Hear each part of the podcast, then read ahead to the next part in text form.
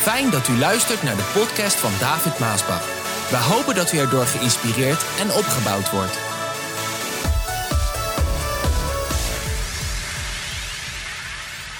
Lieve mensen, revival.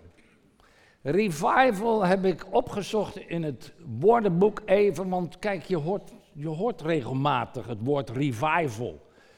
Je hebt ook evenementen, revival, kom naar onze revival samenkomst. We hebben het zeker ook gebruikt in het eh, verleden, revival time, herinner ik mij nog. Je hoort het heel vaak natuurlijk. Maar revival, zegt het woordenboek, dat betekent herleving. Het betekent wederopleving. Herleving, wederopleving. Het betekent wedergeboorte. Iets leefde, ging dood, komt weer tot leven. Wedergeboorte. Herstel. Revival heeft dus een heel aantal duidelijke betekenissen waarvan je weet, oké, dat betekent het als wij over revival praten. Het betekent opwekking. Dat is eigenlijk, denk ik, wel het bekendste woord in de vertaling van de revival. Maar je kan ook revival zeggen. Zo, het is eigenlijk wat ik net zei, revival is, is eigenlijk iets wat leefde, wat dood is gegaan en, en bijvoorbeeld die, die stroomdingen. Iemand is dood gegaan en dan krijg je een flatline, piep. Nou, dan is iemand dood. En dan zetten ze zo'n stroomding erop, moet, moet iedereen van het bed af en dan is doef. En dan ineens, piep, piep, piep. Nou, dat gaat nou wel erg snel, niet hard.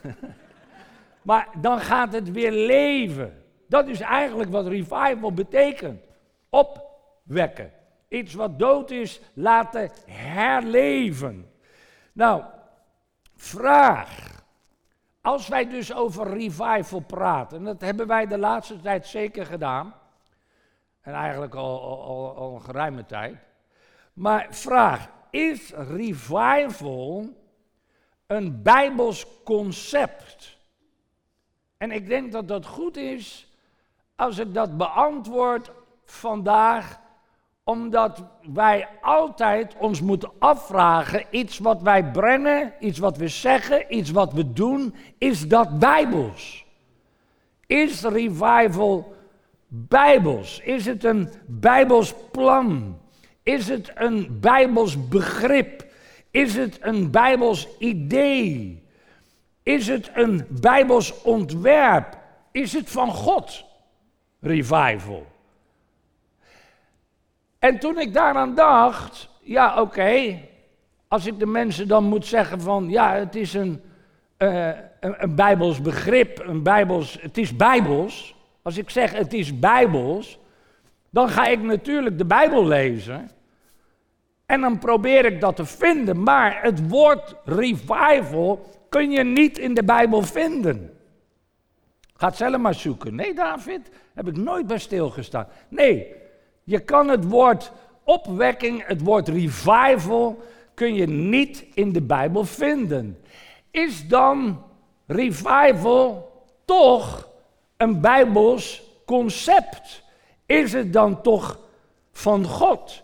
Het antwoord is ja, maar je vindt het dus niet in de Bijbel. Ik denk dat Psalm 85, vers 7 komt het dichtst bij het woord revival. En daar lees je, wilt u ons volk weer tot leven brengen, zodat alle mensen over u kunnen juichen? Dit komt het dichtste bij het woord revival. Heere God, wil u ons volk weer tot leven brengen? Oh, ik bid dat vandaag ook voor Nederland. God, wil u Nederland weer tot leven brengen? Wil u de kerk weer tot leven brengen? Wil u uw kinderen weer tot leven brengen? Heel wat kerken die weer tot leven moeten komen. Er zijn heel wat christenen die geestelijk zo'n defibrillator. Defibrillator. heb je een moeilijk woord geleerd. Maar dat is dat ding, en dat weet je wel, denk ik. Die zet je op iemand en dan is het. En dan gaat die persoon. Nou, dat is nou net wat de kerk nodig heeft van Nederland. Gewoon zo'n ding erop. Boem! En misschien ook sommige mensen hier hebben zo'n ding nodig. Ik noem het maar ding. hebben zo'n ding nodig en die er bovenop gaat geestelijk om je tot leven te wekken. Oh, halleluja. Zo, het woord revival kun je dus niet in de Bijbel vinden, want die mensen heb je. Ja, broeder David, zeg mij precies waar het staat dan. Om dan aan te tonen. Maar het concept revival vind je wel talloze keren in de Bijbel. Toen koning David zo enorm gezondigd had met Bathseba, en hij had het al meer dan een jaar verborgen gehouden, en hij kwam in dat hele web, weet je wel, met Uria en zo, en hij vermoordde die man, en ah, de beleidschap die verliet hem. En, en dan komt ook nog eens een keer de profeet Nathan, die met een, met een goddelijk verhaal David benadert met dat ooilammetje, weet je wel. En dan uiteindelijk zegt David, jij bent die man, jij hebt gezondigd. Oh, dan wordt David zo. Alle blijdschap was weg, alle vreugde was weg. Hij voelde zich verschrikkelijk. En hij zocht de Heer. En dit is wat hij bidt in Psalm 51, vers 10. O God, wil u mij weer blijdschap en echte vreugde geven? Mijn lichaam en mijn ziel zijn te neergeslagen. Misschien voel je ook zo, dat kan. Vanwege allerlei omstandigheden in het leven. En misschien zelfs vanwege de zonde die niemand weet, maar jij weet het. En die zonde in jouw leven haalt jouw blijdschap en jouw vreugde weg. Je komt wel naar de samenkomst, maar dit is geen blijdschap en vreugde vanwege die zonde in je leven. David had het ook. En mijn ziel is te neergeslagen, maar u kunt mij weer oprichten. En u laten prijzen. Weer oprichten heeft te maken met revival.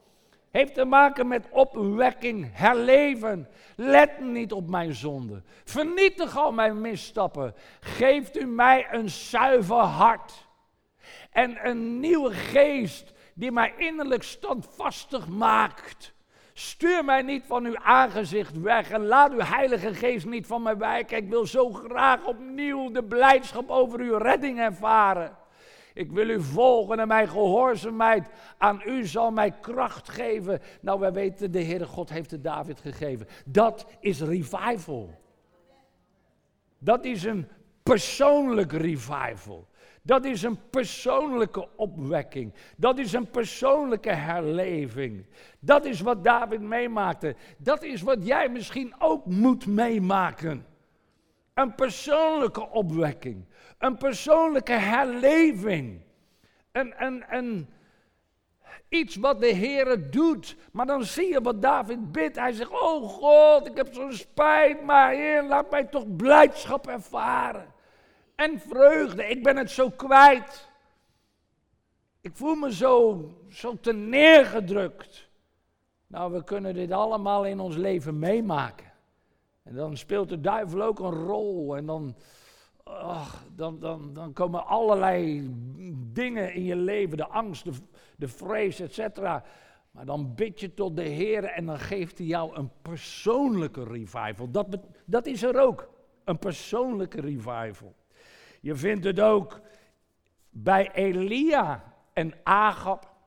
Vanwege de grote zonde had Elia gezegd, God had dat tegen Elia gezegd dat hij dat tegen de koning moest zeggen. Hij zegt, het zal niet meer regenen, het zal jaren niet meer regenen totdat ik het weer zeg.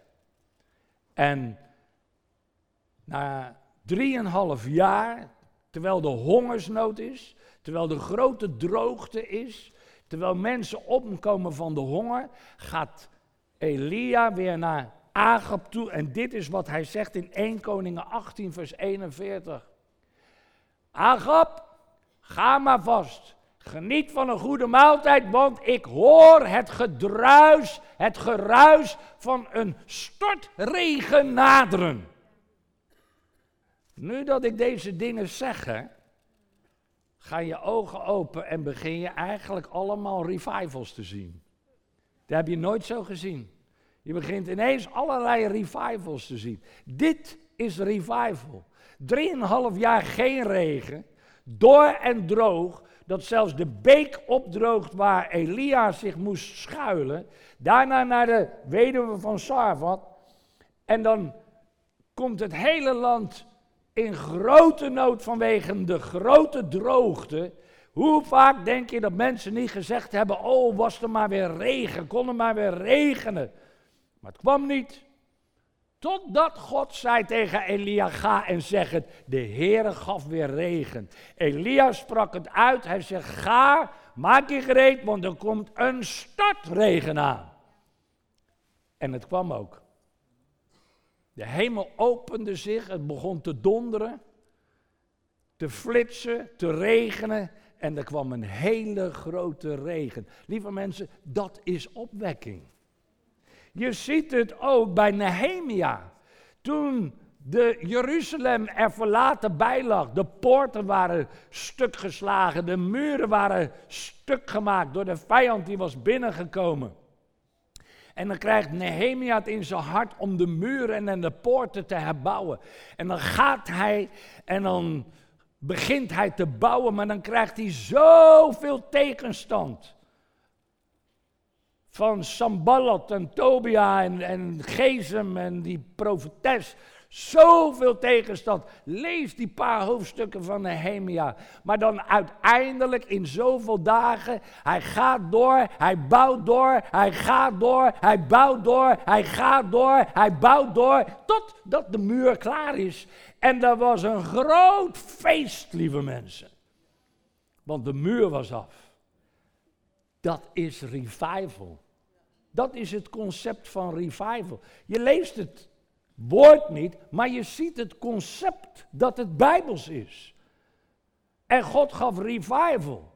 Je ziet het in Hiskia, met de bouw van de tempel, de wederopbouw van de tempel. De hele tempel was verwoest. Hiskia, Zerubbabel, ze gingen de tempel herstellen. Uiteindelijk, om het kort te maken, er was zo'n groot feest. Het hele paasfeest werd weer hersteld. Je ziet het in het leven van Josia. Niet Joshua, Josia. Hij was slechts acht jaar. En toen vond hij de boekrollen. Vond hij en hij ging alles herstellen. Lieve mensen, ik kan nog zoveel uh, aanhalen van voorbeelden. Dat je vindt het woord niet in de Bijbel. Maar het concept revival is heel bijbels. En het komt van God allemaal momenten van, laat ik het noemen, spirituele opwekkingen. Spirituele revivals. Dat lezen we door de hele Bijbel heen. Nou, wat belangrijk is als we praten over revival. Dat geldt voor je persoonlijk, maar geldt ook voor een kerk, voor een land, noem maar op. Revival kun je niet zelf opwekken. Dit is erg belangrijk, ook voor pastors en predikers in het evangelie, kerken, als ze luisteren naar de boodschap via de social media kanalen, en er zijn er heel wat die daar naar luisteren, maar je kunt het zelf niet opwekken. Revival kan je ook niet zelf inplannen.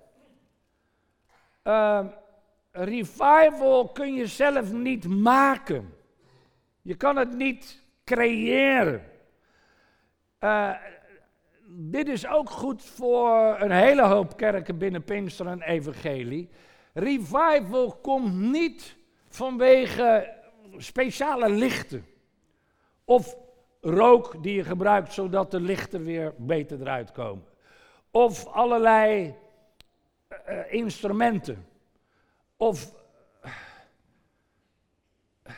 ik ben daarvoor. Hè? Ik bedoel, ik ben voor de verpakking, zeker voor deze jonge generatie van vandaag. Ik ben voor de verpakking, voor licht dat we krijgen met Pasen weer een heel mooi passiespel.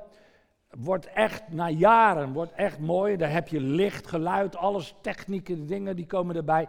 Maar dat op zichzelf creëert niet de revival. Want als, als dat kan, dan zou het betekenen dat jij als mens zelf een opwekking kan creëren. En dat gaat niet. Je kan het ook niet inplannen. Ja, je mag en je kan, en wij hebben het ook gedaan. Bijvoorbeeld, je pakt de kalender en dan zeg je, nou laten we even de twaalf Pinksterdagen noemen. Wij hebben het twaalf Pinksterdagen genoemd, waarin wij het concept van revival verwachten. Dat de Heer zal bewegen tijdens deze dagen en opwekkingen zal geven. Je kan het ook noemen 12 revivaldagen. Maar dat wil niet zeggen dat jij op die twaalf dagen die revival kan creëren. Begrijp je dit wat ik zeg? Kijk, dit is belangrijk zodat wij weten dat wij mensen kunnen revival, een opwekking van God, een herleving, kan jij niet zelf creëren. Jij kan het niet zelf doen. En er zijn er die dan natuurlijk proberen, maar dat is geen echte revival.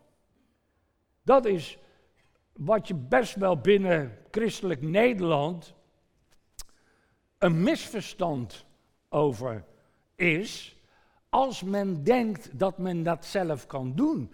Ik zie dat meer als. Uh,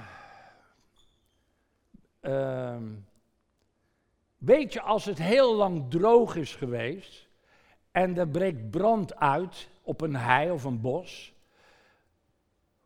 En het is droog en het regent niet. Hoe, proberen ze dat te blussen? Heb je het wel eens gezien? Hoe proberen ze zo'n brand te blussen? Ja, maar hoe? Ja, met helikopters. Met, met, met blusvliegtuigen.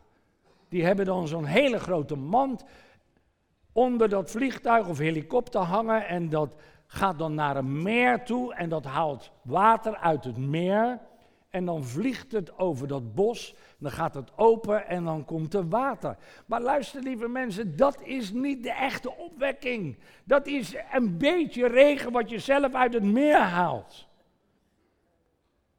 En dat is hoe men dan denkt revival te creëren. Maar dat is man-made. Man-made, door de mens zelf geprobeerd te creëren om water, maar dat gaat nooit, is een klein beetje water. En er zijn er die dat geprobeerd hebben. Ze proberen dingen na te doen. Er zijn er ook die naar het Malieveld gaan en na proberen te doen wat God in 1958 heeft gedaan daar. Maar luister lieve mensen, het, dat, het, is, het, mag, en het is wat mij betreft oké als mensen dat doen. En ze hebben mij ook wel eens gevraagd om, om mee te gaan, maar ik ervaar dat dan niet, omdat je kan niet iets nadoen wat God al in het verleden heeft gedaan en dan denken die opwekking te creëren. Die opwekking in 1958, dat was Gods man, Gods tijd, Gods plaats, alles kwam samen en de Heere die opende de hemel en het water kwam en daalde neer en deed grote wonderen. En dat kan je niet met een blusvliegtuig proberen na te doen. Maar ik heb er niks op tegen hè, als mensen dat doen. Laten ze vooral allemaal bezig zijn om te proberen het evangelie in Nederland uit te dragen. Nee, lieve mensen, opwekking komt van God. Want het verschil kan je het duidelijkste zien als daar een hele grote brand is. Ik heb ze wel gezien, hè? ook in, uh, in Californië daar. Dan zie je alles, die, al die heuvelen en die bossen zie je in in, in de hen staan. In vuur en vlam staan. En dan die, die, die brandweerlieden met, met gevaar voor eigen leven proberen ze te blussen. En die vliegtuigen die proberen dan daar dat water te blussen. Maar ach, het is het is ondoenlijk. En dan ineens, als dan de hemel open gaat en het dondert en het flitst en het regent, dan zie je het verschil. Dan zie je het verschil. Opwekking, revival kan alleen van God komen. God is degene die het moet geven. God is degene die het moet doen. 2 Koningen 7 hebben we gelezen. God zegt, als mijn volk, niet de wereld hebben we het over gehad, nee mijn volk, de christenen.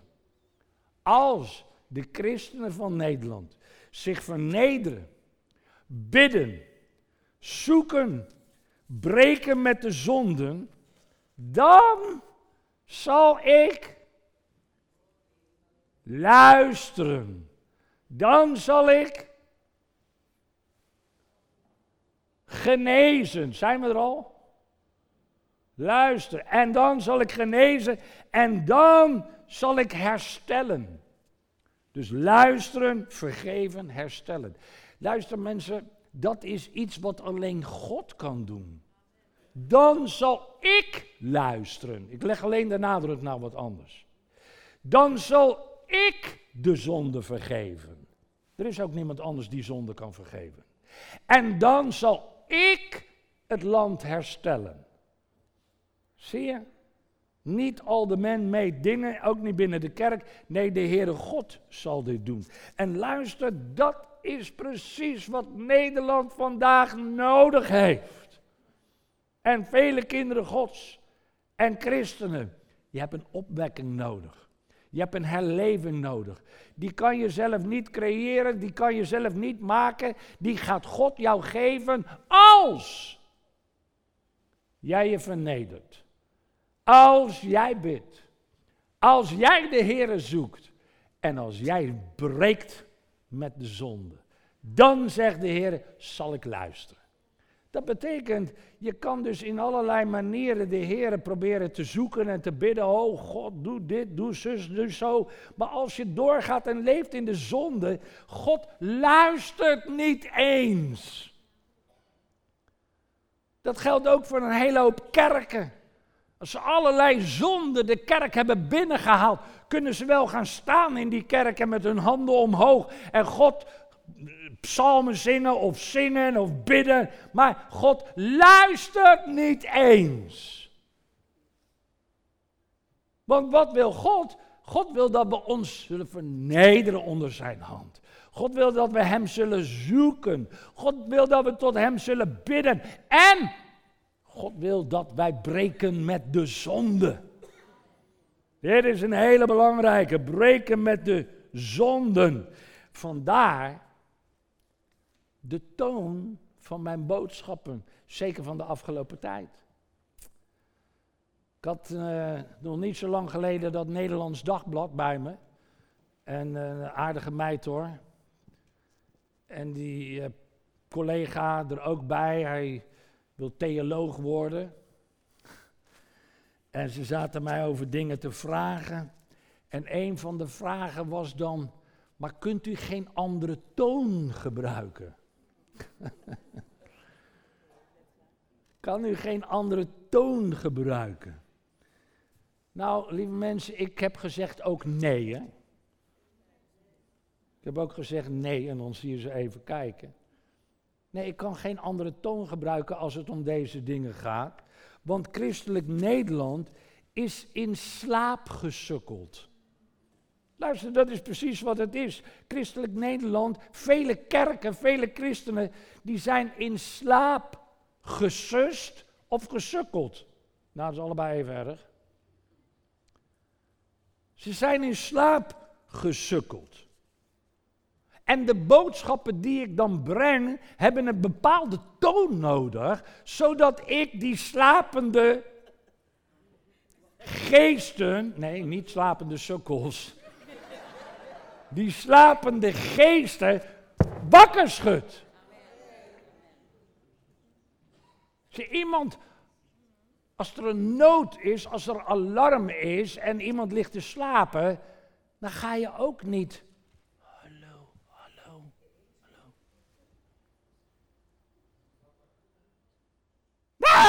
Wakker worden! Nou, als hier nou nog iemand slaapt, dan, dan slaap je door een atoombom heen. Ja, maar zo is het toch? Nederland, christelijk Nederland, is in slaap gesukkeld. De kerk slaapt, vele christenen slapen. En Gods regen, de opwekking, de herleving, de revival, is de enige hoop voor christelijk Nederland op een herleving. De regen van God. De opwekking, de revival, is de enige hoop op een herleving van de kerk in Nederland. En dat betekent dus dat de kerk moet wakker geschud worden. Je moet je bekeren. Je moet de Heer zoeken. Je moet tot Hem bidden. Je moet je vernederen. Je moet breken met de zonde. Dan heeft God gezegd: zal ik luisteren. Zal ik vergeven en zal ik herstellen. En luister, lieve mensen, dat hebben we zo nodig. Eh, eh, anders is het gewoon kerkje spelen. En wat heb ik nou aan kerkje spelen? Had ik beter thuis kunnen blijven. Ik heb niks aan kerkje spelen. Ik heb nooit kerkje willen spelen. En er zijn er zoveel Waarvan ik weet gewoon, joh, dat is gewoon kerkje spelen wat jullie doen. Het is zo, nou ja, het is zo fijn, broeder David. Het is kerkje spelen. We moeten de Heeren zoeken vandaag. Met alle problemen en, en, de, en, en, de, en de moeilijkheden van ons land. En, en de afgeleiding van ons land. En de ontkerkelijking van ons land. En het afkeren van Gods wetten. Als je dat ziet, ook voor je eigen kinderen, ja, luister eens, laten we eerlijk zijn. Al die, die instanties met die C erin, nou, die zijn ook in slaap gesukkeld. Als je praat over de evangelische omroep, E-evangelisch, de E-O, die is in slaap gesukkeld. Als je praat over CDA, met al die C's erin, weet je wel, NCRV, noem ze maar op. Man, ik zou zeggen eigenlijk tegen een hele hoop van die instanties, haal alsjeblieft die C bij je weg. Ik vind het niet erg dat je er bent, want dat is de rijkheid van ons land. Maar haal alsjeblieft die C weg. ChristenUnie. Noem ze maar op. Ja, er zit altijd wel wat evangelie in. En luister, lieve mensen, I love you als ik dat zeg. Nou, dat klinkt niet zo, David. Ja, I love you. Als ik dat zeg. Ik vind het niet erg dat het er is. Het is goed dat het er is. Prima. Maar je moet niet iets pretenden, iets voordoen wat er niet is. Wat Nederland nodig heeft, wat al deze C's nodig hebben, is een opwekking. Is een revival. Is een verandering. Dat je, ik en mijn huis, wij zullen de Here dienen, christenen wordt. En hoe dan? Zoals de Bijbel ons dat zegt. Ik heb het woord van God, jij hebt het woord van God, daar staat in. Echt. Dat is eigenlijk wat in ons Nederland zo gaande is. Ik en mijn huis, wij zullen de Heer dienen, christenen die verlangen naar een opwekking. Die verlangen naar regen. Die verlangen naar verandering in ons land. Oh, halleluja. Ik zou zo een nieuwe tongen kunnen spreken. Wat voor veranderingen? Nou, dat, dat, dat de godsdienstlessen weer terug op school worden gebracht. Dat de kinderen op alle scholen weer de tien geboden worden bijgebracht. Nou, er zijn zoveel van dat soort fundamentele, traditionele, belangrijke waarheden. Dat is waarom vandaag een hele generatie gewoon helemaal niks meer weet van de God van de Bijbel. Dat is waarom er een hele generatie totaal afgeweken zijn van Gods wegen. Ze kennen God niet eens meer. Ze weten niks over Pasen, Pinksteren, Hemelvaart. Ik verlang ernaar dat dat weer terug zal komen. Ja, maar David, dat kan je lang verlangen, want dat gebeurt nooit. Nee, dat begrijp ik. Tenzij God iets doet.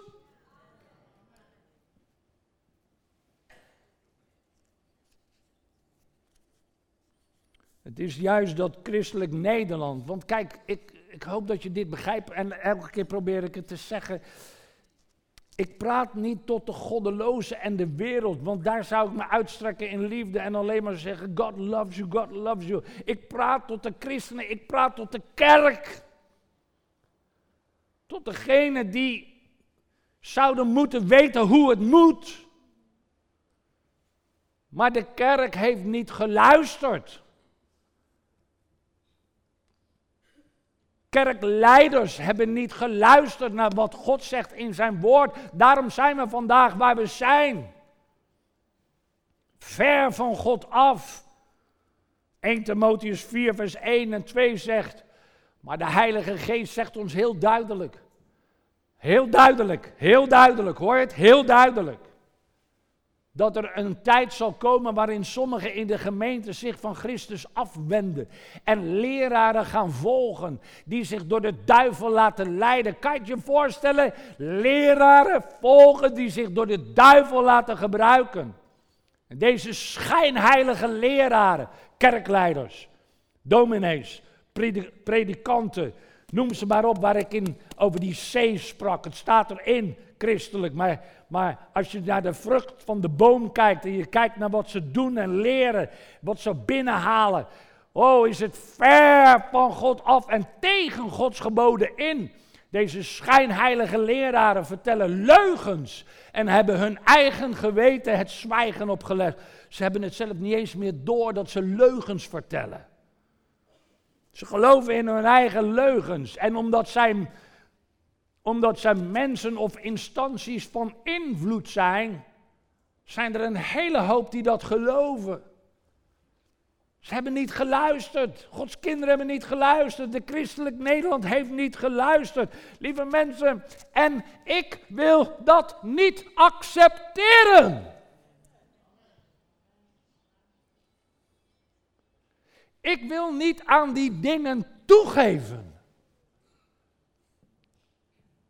En de druk is soms best wel hoog als ik allerlei praatjes en brieven en schrijverijen en dingen krijg.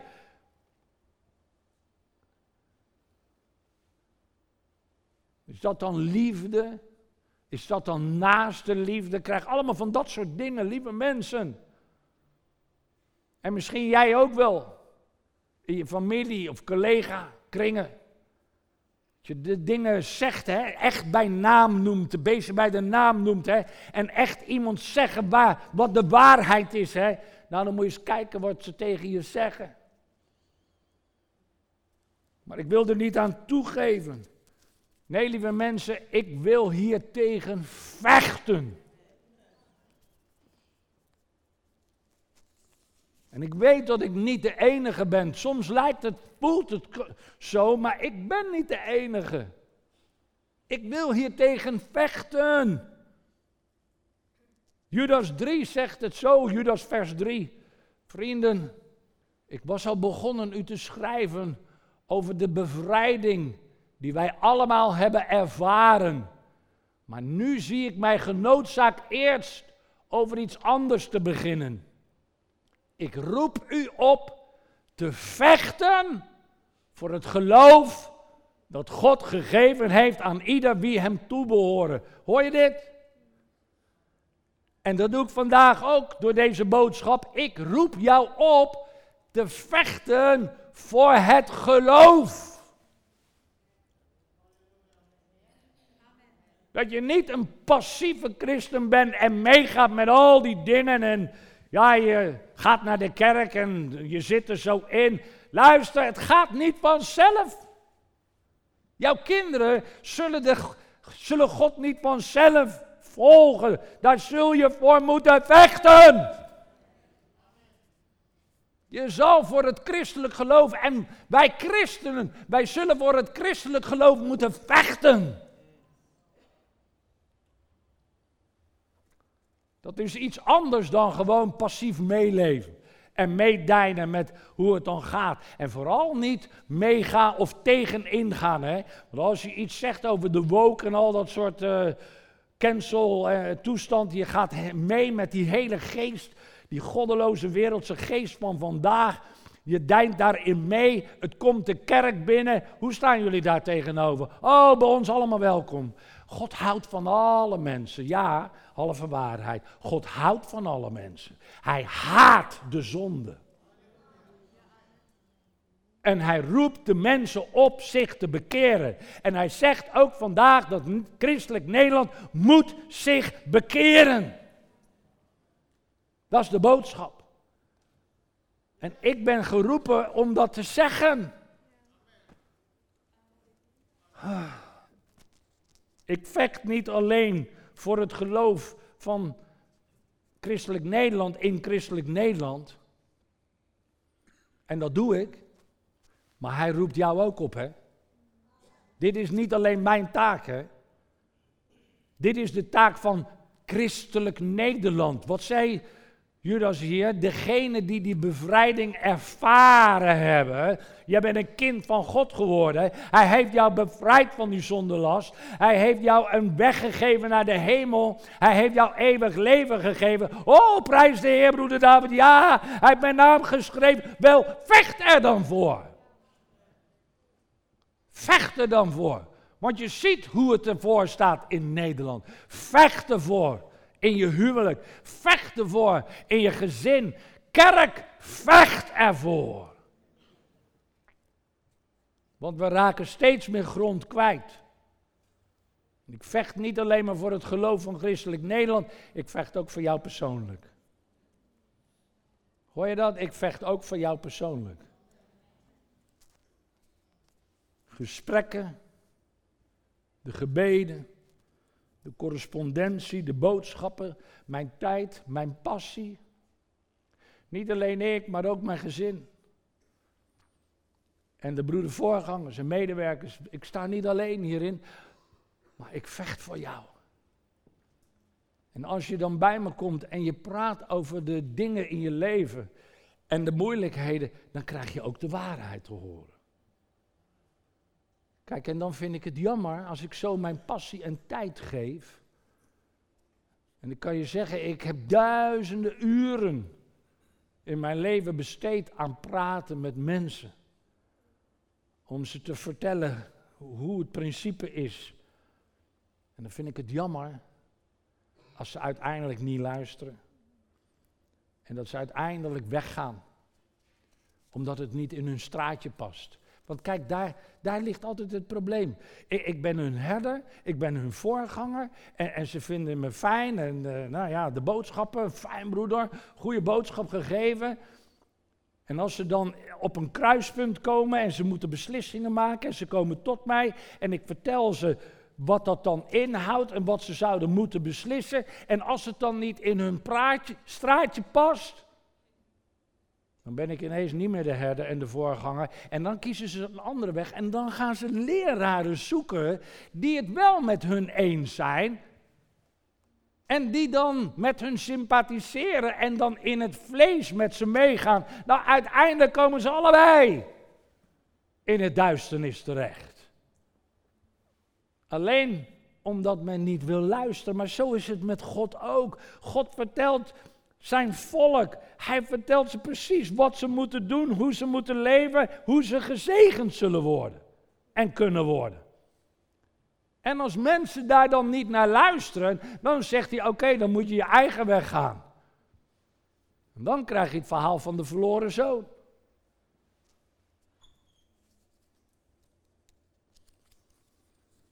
Maar er zijn er gelukkig, prijs de heren, die wel luisteren.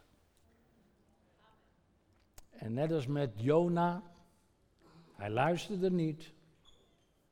En hij kwam in de grote storm terecht. Hij bekeerde zich en God bracht een grote opwekking in Nineveh. Paulus, hij was tegen al die dingen. Hij had een ontmoeting met Jezus op weg naar Damascus. Hij bekeerde zich en God gebruikte hem en bracht een geweldige opwekking. Hij schreef het grootste gedeelte van het Nieuwe Testament, stichtte al die kerken. Petrus dacht het zelf allemaal wel te kunnen. Hij verlogende zijn Heer. Maar hij werd hersteld. Heb je me waarlijk lief? Ja, Heer, u weet het. Hij werd vervuld met de Heilige Geest. En de Heer bracht door hem een grote opwekking. Je, lieve mensen, wat er gebeurt? Als wij luisteren, als we ons vernederen, als we Hem zoeken, als we bidden en als we breken met die foute wegen en zonden in ons leven, dan kan God door jou heen een opwekking brengen. Het zij in je eigen leven, in je gezin, in je huwelijk, in je gemeenschap, in je stad, land, kerk, noem maar op. Datzelfde geldt ook voor de kerk en al die partijen waar we het over gehad hebben. En dat is mijn gebed. Daarom laat ik dat gebed lezen. Ik heb het al zo vaak, maar ik ga het nog een keer doen. God van opwekking, hoor ons gebed. In uw machtige naam, o Heer, wees ons genadig, vergeef onze zonden en zend ons een stroom van zegen, Heer. God van opwekking, zie ons hart en was het rein door het bloed van het lam. Laat door het branden van uw heilig vuur ons geweten geheel en al gereinigd zijn. God van opwekking, maak ons één in het werk dat u gegeven heeft te doen. Help ons bidden en vol te houden tot het einde. God van opwekking, u heeft ons lief en bent liefde zelf. Herstel ons hart, herstel de blijdschap, herstel de vreugde, herstel de vrede, herstel de rust. Heerlijk, stort uw geest uit zoals voorheen en sterk ons hart, o Heer. God van opwekking, schenk ons alstublieft dit, dat u zondaars redt gebonden en bevrijd en zieken geneest. Ja, Heer, maak ons getuigen van uw trouw en uw grote kracht, maar bovenal, hoor vandaag ons oprecht gebed. Amen.